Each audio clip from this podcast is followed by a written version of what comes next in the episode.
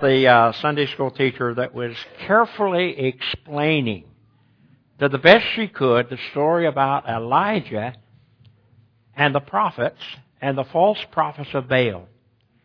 She explained how that Elijah built an altar and put wood on it.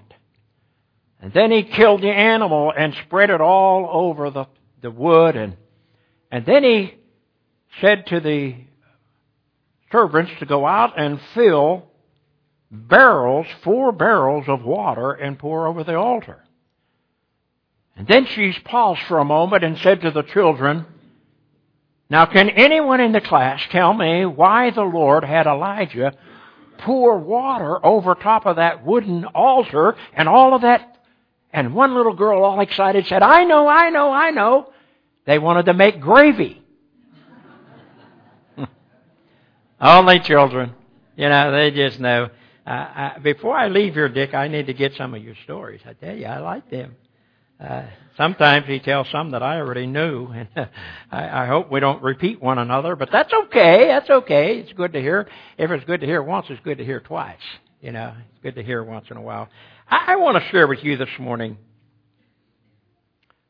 probably a, somewhat of a concern that I have uh, for the church and for what we are seeing in our day and age. And I want to talk about the future of the church.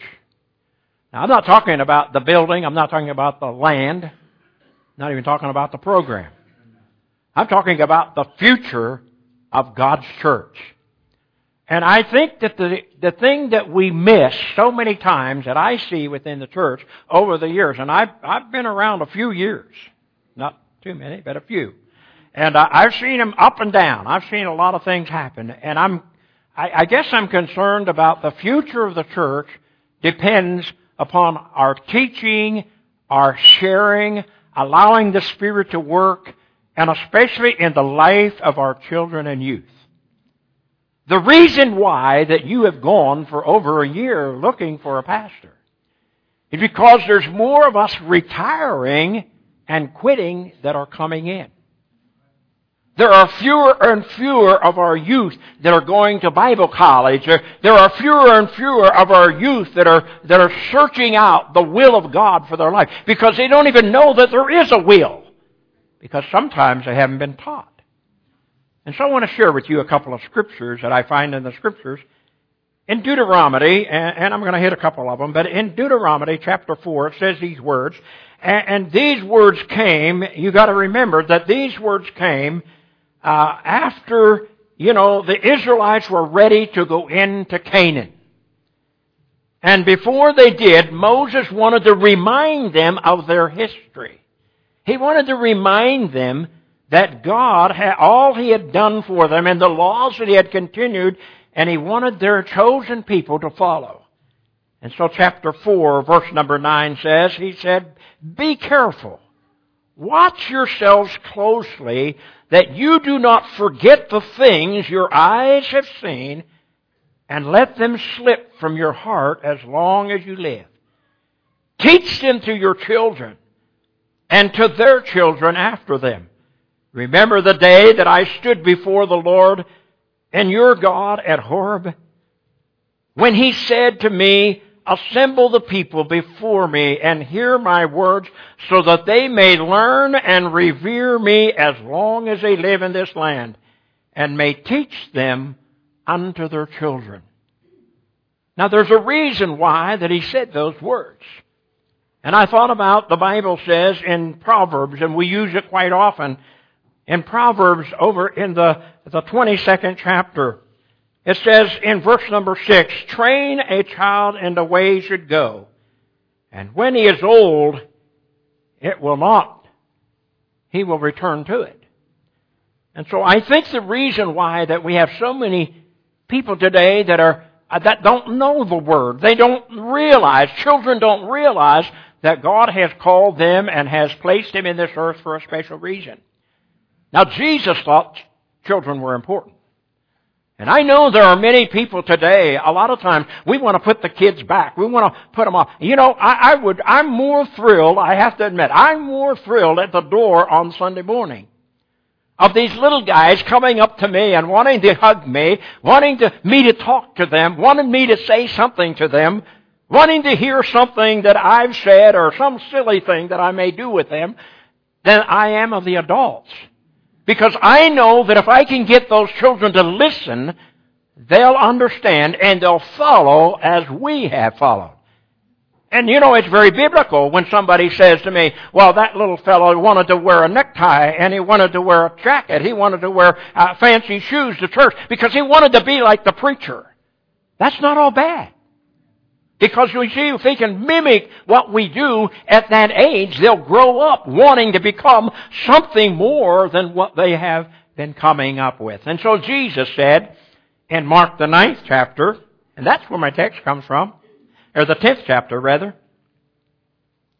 In Mark the 10th chapter, Jesus said these words in chapter 10, starting at verse 13. People were bringing little children to Jesus and having them touch him. But the disciples rebuked them. When Jesus saw this, he was indignant. He said to them, Let the children come unto me, and do not hinder them, for the kingdom of God belongs to such as these. I tell you a truth, anyone who will not receive children into the kingdom of God is like a child will never enter. And he, and he took the children in his arms and put his hands on them and he blessed them. Now I know we use that scripture a lot in children dedication because that's what we believe the Bible teaches. The Bible doesn't teach children baptism. It teaches children dedication, where Jesus brought them and Jesus put His hands upon them and He prayed a blessing upon them and on upon their lives. And so when I begin to think about that, I'm, I'm concerned today of the slow deterioration of children in our churches. I mean, slow deterioration of, of, of, of the, of the primary church, of the, of the junior church, of the youth camps, of the friendship clubs. And it simply petrifies me when I begin to think that there are so many of these kids that are everywhere else but in church. You see, I pastored long enough to know that there's been many times in the towns where I pastored, sometimes to give a fresh update on Sunday morning to the folks of the sick that are in the hospitals. Many a times I would leave early in the morning after I got ready for church and before I went to the church, I would run by the hospital. And many times when I would go by the hospital at seven o'clock in the morning, I would see a hundred, seventy-five to a hundred kids out here kicking a ball around in the field. And I begin to question about that. And they said, well, you don't understand, preacher. There's so many kids that want to play, play this kickball, that they want to play this soccer, that there's not enough field time, and so we have to do it all the time. And so they, they run all day Saturday, they run all day Sunday, and I wonder how many of those children are ever in church. Where they ever receive any kind of instructions of any kind. You know why it concerns me? Because the Bible says faith comes by hearing. Children will never have faith if they don't hear if they don't hear what the Word says. Faith comes hearing and hearing by the Word of God. And that's exactly what the book of Deuteronomy was talking about. He said, help them to see what God's doing. Show them. Tell them about how God has raised people up, how God has saved people, how God has healed people. Let the children see this. And they themselves will learn from it. And so the sanctity, I believe, of the pulpit and the word and the uh, uh, today must be reaffirmed in today's generation of children, or we will die spiritually, all of us. I believe that from the bottom of my heart. The sad and very tragic reality is that we are never more than one generation away from, from losing the message of the Church of God. We are only one generation away. If we don't teach those children and they don't know the message, my friend, it will be lost forever. Because you see, it only takes one generation to take them away. Let me tell you a story. A story that I've read that, uh, that just points home the point of what I'm talking about. It concerns the McKinley family in South Texas. McKinley family lived in South Texas. Their three-year-old Randy and his brothers and sisters and other youngsters in the neighborhood were playing out in the backyard into the field. And they got out so far that there was an old 55 gallon drum that had been sitting out there and the children were playing and they were bumping against it and finally they knocked it over. When they knocked it over, they accomplished what they wanted, so they just continued on for another game. They decided they'd go on further for a little game. And they got about a hundred yards away and, and they were playing together and all of a sudden they begin to hear a screaming cry. Little Randy had fell into that well. That barrel was there to cover a well that had been abandoned. It was a well that was 300 foot deep. And down about 78 feet was where the water began to come in. And so they begin to realize that they looked for him and they heard the scream. They run back. By then the mother had heard and she began to run and everybody was screaming, Randy, Randy, where are you? And he began to scream out as loud as he could down in that well. They could hear his voice, but they didn't know how they'd get him out. They had no idea how they would ever get him out of there. They were desperate for, for what they would do, but across the road from where these kids was playing, there was a team or a group of Mexican farmhands. They heard the commotion and they come running. And they, as they came running, they began to ask, and they said the, the little boy fell in the well. And there was a man, a farmer hand there, McGill uh, Correll, who, who was a fellow who took charge immediately. He said to his folks that was working with him, he said, take some wire, some ball, some wire, and wrap it around my ankles, tie my feet together, and then take that rope and put it between my legs. And he said, I want you to lower me down head first into that well. He says, as they started lowering me down, as I started down in there, he says, my arms begin to get real tight, my shoulders in that, in that little hole, and I didn't think I could make it. He said, I thought at times that I would pass out. But he said, I knew that little boy was down there. I knew I had to do something to help, at least try to get him out. And he says, as they lowered me down, he said, I got down through the shoulders, got through the well, and it widened out. And as I started down, he said, they let me down. I kept saying, let me down, let me down, let me down. And as they let the rope they loosened to let him go down, he said, he came to a place, he said, hold up. He said, it came to a place where the well had a divide in it. He didn't know which way to go. He said, I begin to pray, God, you've got to help me save this little boy. And he said he prayed for a few minutes and then he made up his mind that he would just go on down this side. And he started down the left side. And as he went down, he said, let me down. Let me down. Quick, I can hear the boy. He's having trouble breathing. He's having trouble. They must be in the water. And he says as they let him down, he got down in there and he said there was that boy. Was, he was down there just screaming. All he could do was keep his head above the water. Stuck in that well. He said, I reached my hands out and said to the little boy, he said, uh, let me get your hands, let me get a hold of you, let me, let me pull you out. And as he got a hold of the boy, he hollered back and said, pull me up, pull me up, pull me up, quick. And he says, as they began to pull, they couldn't get it. He was wedged. And he said, let loose for a little bit. And he let loose. He said his hands broke loose from the boy. And then finally he took the boy and locked hands again. And he said to those up there that was pulling the rope, pull me, pull me, pull me quick. He said finally they pulled and struggled and struggled until finally the little boy was let loose and he began to bring him up. As soon as that little boy's head hit above the, the, the, the, that well and that his mother, you can imagine, that mother run over there and grabbed that little boy and said, "Oh, oh, oh, thank you, sir, thank you, thank you. How can I ever thank you for what you've done to save the life of my son?" The people that had gathered by then They'd be gathered around and they begin to realize that this farmhand wasn't being paid much. And so they took in the group of, probably 75 people by then had gathered and they took up a collection of about $200 and they came to McGill. They said, we want to give you this for, for you risking your life to save little Randy. And he said, oh no, I could never take that. He said, I'm just a Christian. I'm, I'm a servant of Jesus Christ. And Christ allowed me to be across the field today in order to save the life of this little boy. I could never be paid for that. He said, I will not do it. He said, I just hope that if, I, if someday one of my three children are in that kind of predicament, there'll be somebody that'll be willing to risk their life to save my child. Oh, they were all happy about it. They were thrilled, but you know what? It's a great story. But you know what? I think it affects us all today. Do you realize that God is depending upon the church? He's depending on people that sit in these pews. He's depending on anybody that stands in this podium, my friend, to realize that there are children out there that needs to know the gospel of Jesus Christ. They need to know that there's more to life than what we have here and now. And the only way we're going to reach them is when we risk ourselves to get out there and do something to help them. And I begin to think about that story begin to think about what, what a great story, what, what, what these words have bearing on all of us. Our Lord wants you and me as the church to rescue the little boys and the little girls and the children of the world.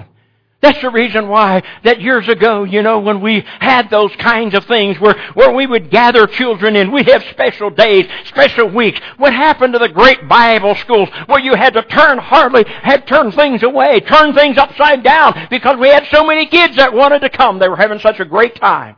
And we have a great time around here. I've been here for Bible school. But you know what? what what's happening to our world today? What's happening to the fact of wanting to reach these? Remember the song, Jesus loves the little children? All the children of the world, red and yellow, black and white, they are precious in His sight. Jesus loves the little children of the world. You know what? That includes the babies. And you know what? It's, I have to admit, I, I, it really bothered me. It, it was really gut wrenching to listen to the news this week.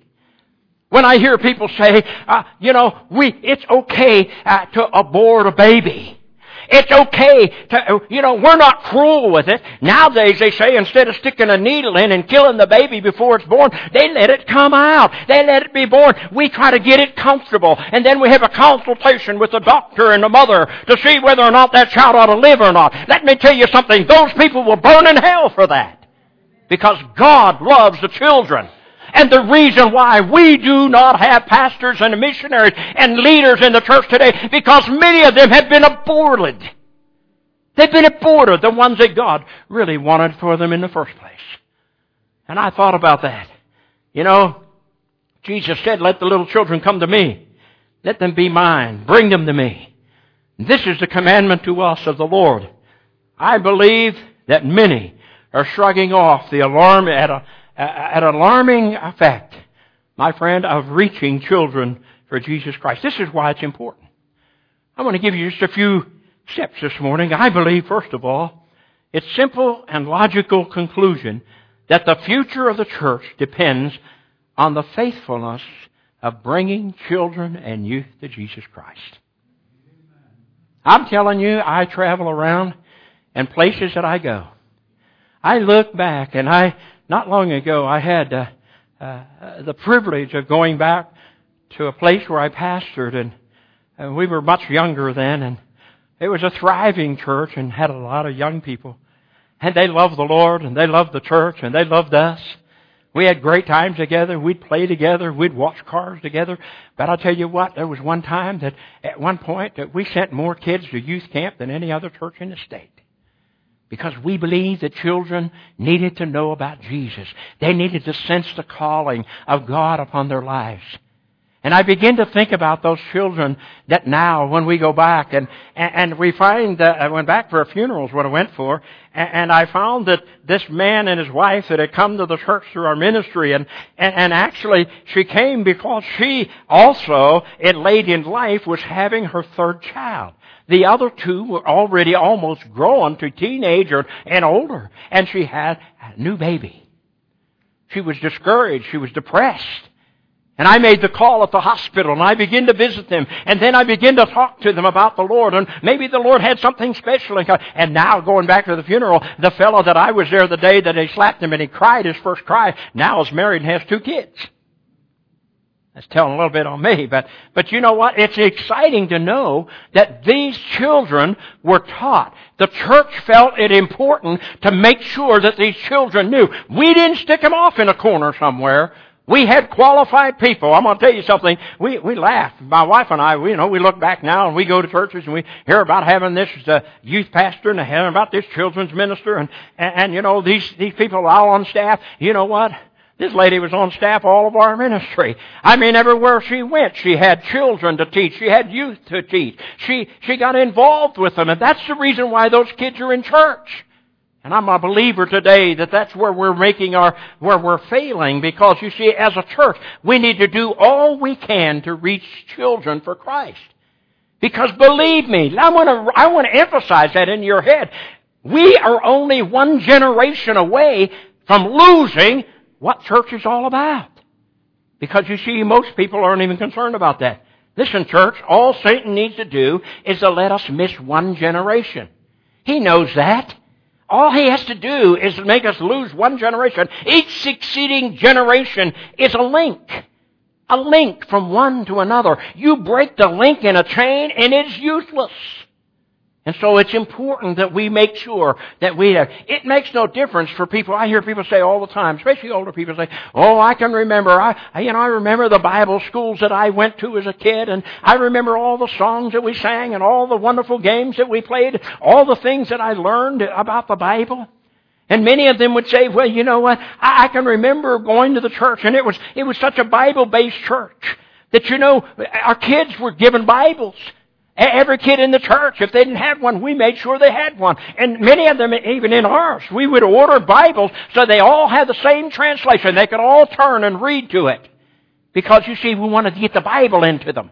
We knew that if we got that Bible into them, that the Proverbs was right. Train a child up in the way it should go, and when it is old, it will not depart from it. It didn't say he wouldn't depart or she wouldn't depart. It said it won't depart. The Word. What's in our hearts. But I wonder today, in today's generation, I'm concerned about the church. I'm concerned about the fact that we sometimes are not careful. We're going to lose the next generation. We dare not let down the standards of the church. We don't let down the standards because everybody else is doing it, because everybody else is getting it. Bible says that there, there, there, there's a broad way where many go in at. It doesn't thrill me to hear people say, well, we have, we have all these kids over here, but how many of them can name a book in the Bible? How many of them can name a scripture in the Bible? How many of them know about what personal conviction is? How many of them know about what it is to serve Jesus Christ? You see, I, I've had some battles in the church through the years.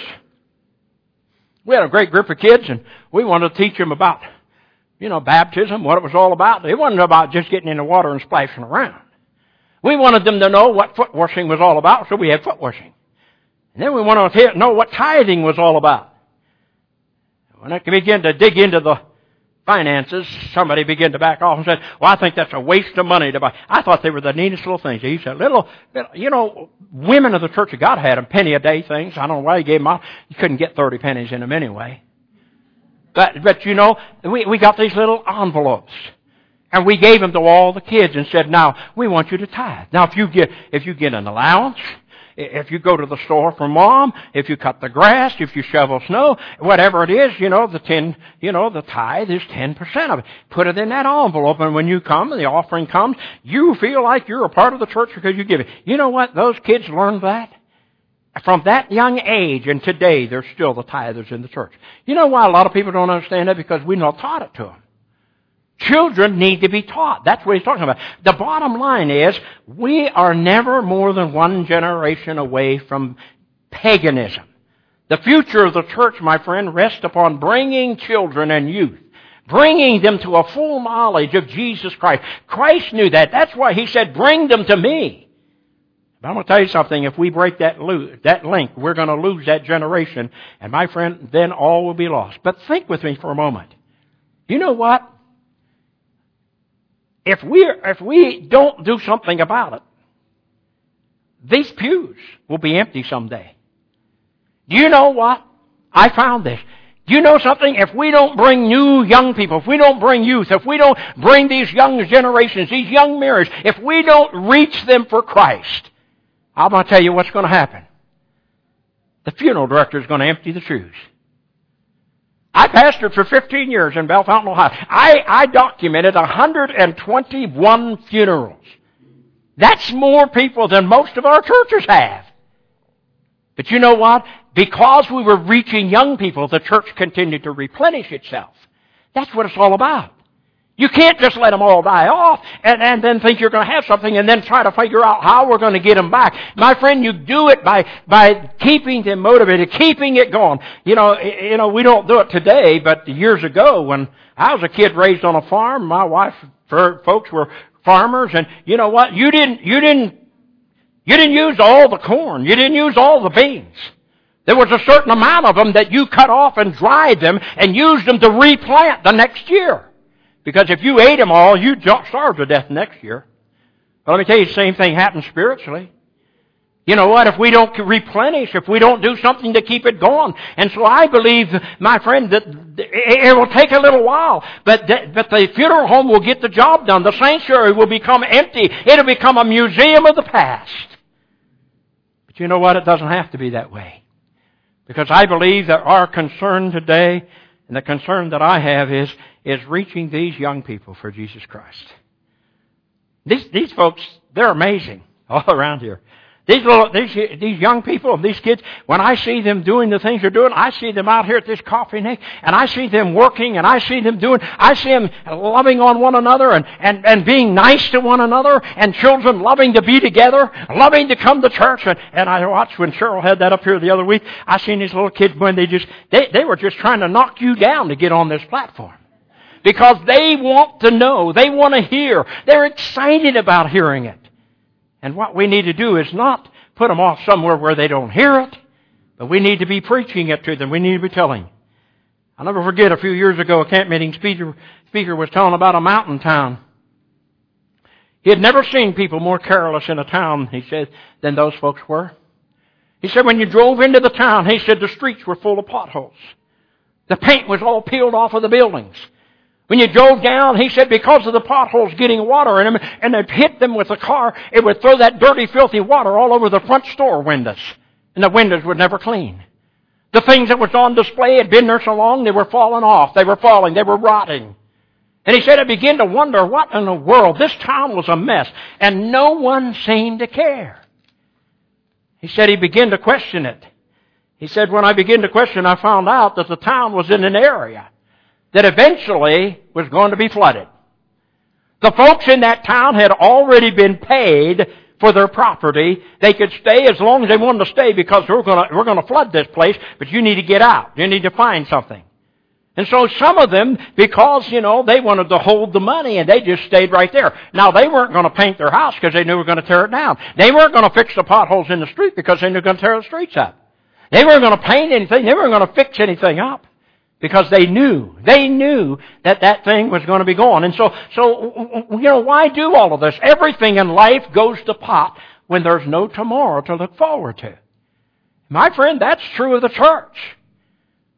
The church, my friend, will lose its energy, it will lose its influence if we have nothing to look forward to.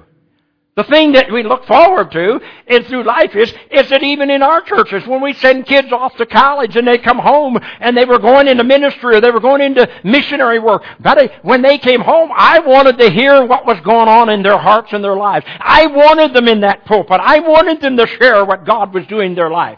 Because you see, that made people look forward to the future. They knew that when we moved off of the stage, someone else was going to be there. You see, that's what it's all about.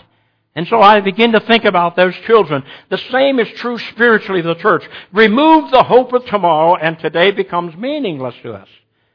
I hope and pray that God will put an overwhelming, overwhelming sense of conviction upon our hearts concerning this matter of reaching children for God.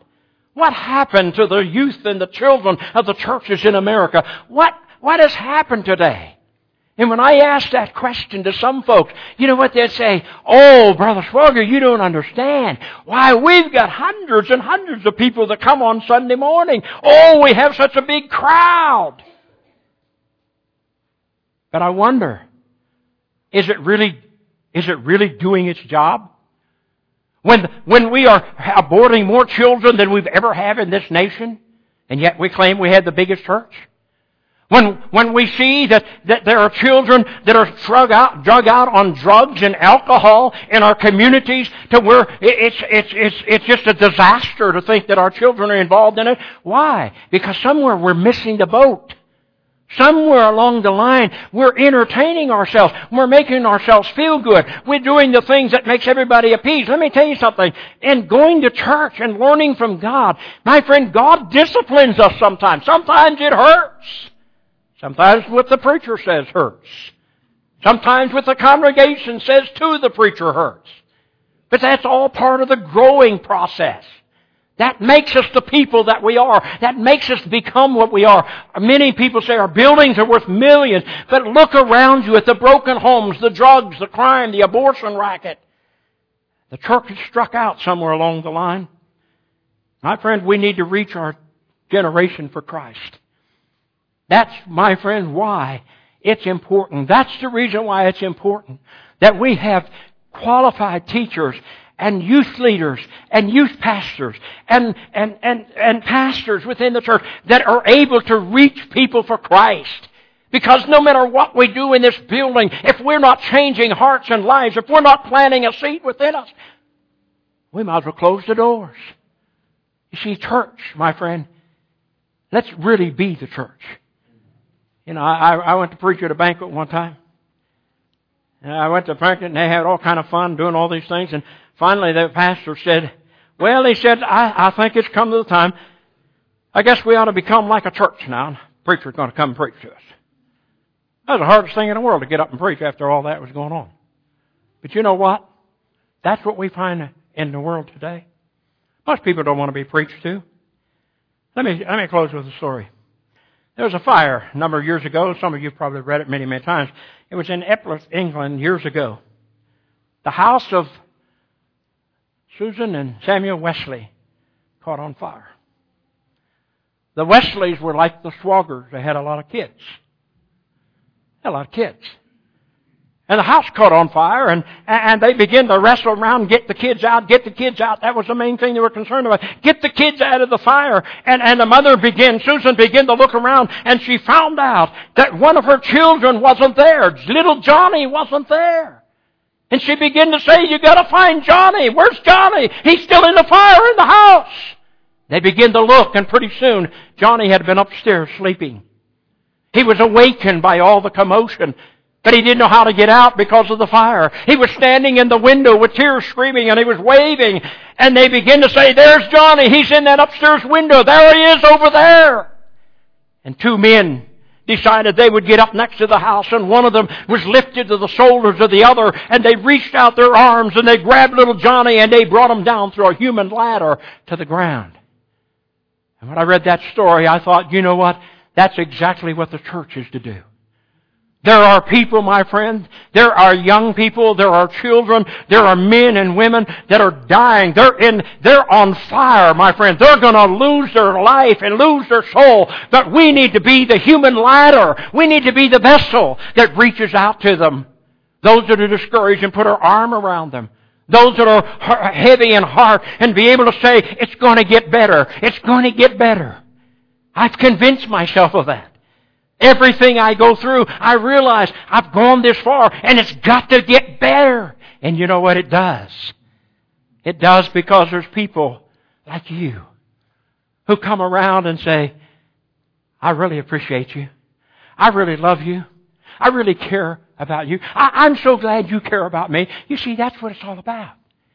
Children need to know that they're, that they're cared for, that they're loved, that they're concerned for. And you know what? In the church, we need to put all of our energy. I tell, I tell young preachers this all the time. If I was starting my ministry over, the first person before I'd hire a secretary, I'd want somebody to work with those kids. I'd want to instill within those kids. Let me tell you something. You, you don't believe that? You look back. Years ago, there was a saying, and I've been around it and heard it from Catholic priests who said, you give me those kids for five years and they'll be Catholics the rest of their life. You know why? Because they put all their energy into them. They make them go through catechism. They make them learn. They make them do the thing. They don't just read it to them. They have them doing it. And I'm going to tell you something. It, it can be pretty tough sometimes when somebody's instilled all of that within a person. But you see, as a church, that's what we ought to be doing. We ought to be instilling within them why we come to the mill.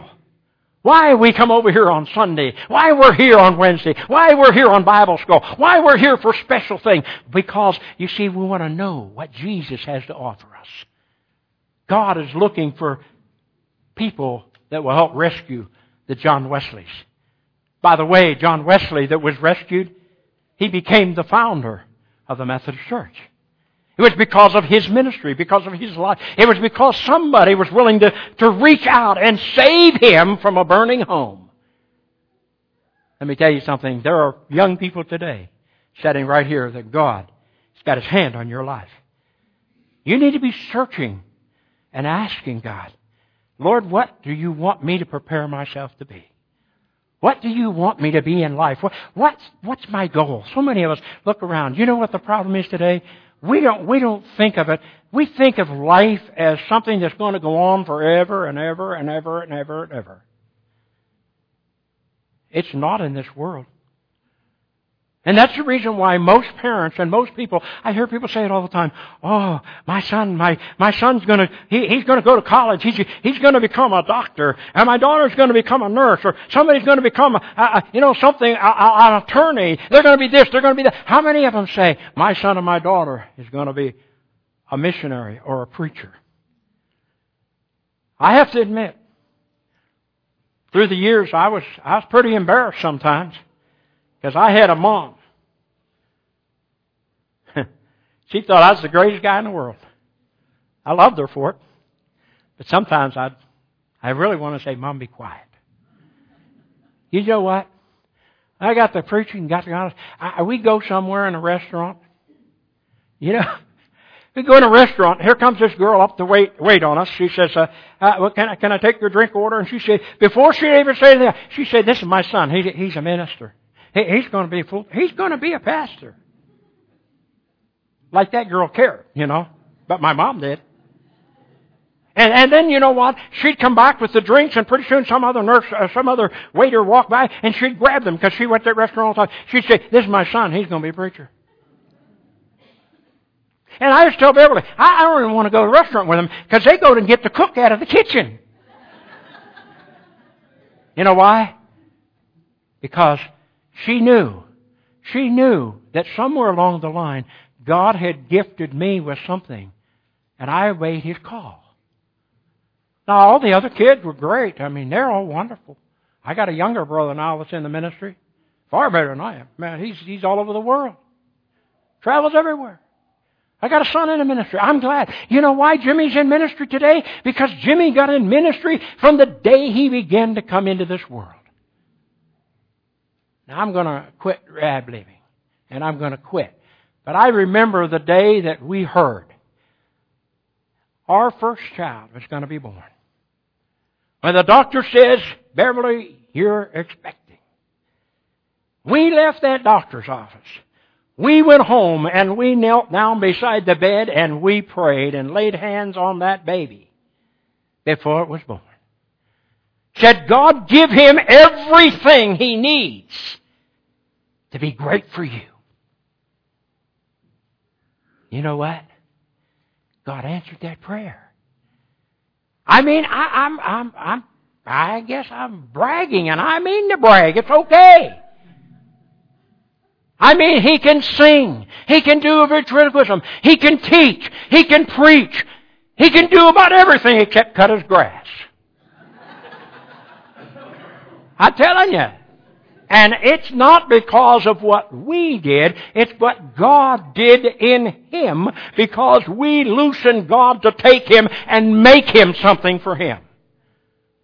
And I'll tell you something, when God puts that call on your life, there's nothing else you can do.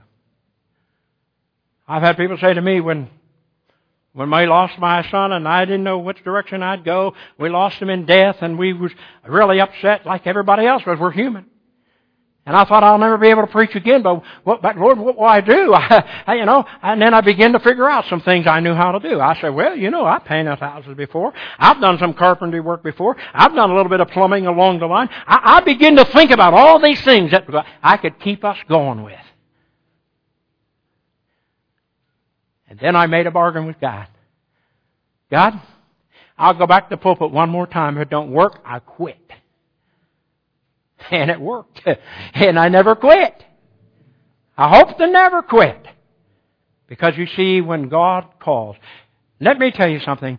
At 15 years of age, I was standing right where I'm at today. Young people, don't let anybody tell you you don't have something to say. When God puts something in your heart, My friend, don't be afraid to say it. Don't be afraid to live it. Because I'm going to tell you something. My mom and dad weren't Christian when I was first started in ministry. My mom and dad nailed on an altar because of my preaching. I had family members. First time I came back to our town to preach, one of the preachers said, you come over and preach for me on Sunday morning. Absolutely. That's like saying to hound dog, you want to go pheasant hunting? You know, yeah. Yeah, I want to preach. So I went over to preach, and you know what? I had all kind of people. He said, we got all kind of guests. I said, yeah, they don't believe I'm going to preach. you know? That's what it's all about. You see, when you allow God to work, you, you can't imagine what God will do in your life. So this morning, I, my concern is for the church. Let's put every bit of energy we can into these young people. Let's do everything we can to keep these children. And mom and dad, do everything you can to get them here. To make sure it happens. So that you can be proud, like my mom was. And let them be embarrassed like I was. But you'll get through it. Amen? I'm going to ask this morning as we stand and sing a verse of song, I'm going to ask you as a congregation to pray for our young people and our kids. I want you to pray that God would lay His hand upon this congregation. You know what? Everywhere we've ever pastored, we've had people go into ministry because somewhere along the line God got a hold of their heart and we encouraged it. And today they're pastors and missionaries, evangelists. And God has some right here today, I believe, that are just looking for the open door, wanting to know if you'll pray, God will help them to pray. And together, we can make this chain not be broken, but linked to carry this ministry on. Let's stand. Father, this morning, you know the hearts and the lives. Oh God, we pray for every young person in this building today. We ask, Lord, that your anointing would be upon their lives, and Lord, that they would sense that you're speaking even to them this very day. Lord, helping them to know which direction to go and how to, to begin even now to want to serve you and know the Word and let it become a part of their lives and be able to share it with their other schoolmates, other friends. Father, we pray for our children. They're even out of here today. We pray for the leaders that we know are teaching them Bible-based things that's important that they'll grow up with. Lord, help them today. Help us to be mindful, Lord, of what our calling is. Our calling is, is not to put ourselves out there, but Lord, to put you out there that you might speak the hearts and lives of others. Father, we pray for our young people. We ask, Lord, may this be the day that they kneel at an altar and say, God, I want you to use me in whatever manner that I can be used for your kingdom. Father, we pray for moms and dads and grandmas and grandpas and those that are here, Lord, that they would pray for our children as the saints prayed for us. And Lord, that one day that we'll be able to look back and say, I can remember the day I prayed that God would use them, and here they are. Father, speak to hearts and lives as we sing. In Jesus' name we pray. Will you come as we sing? you please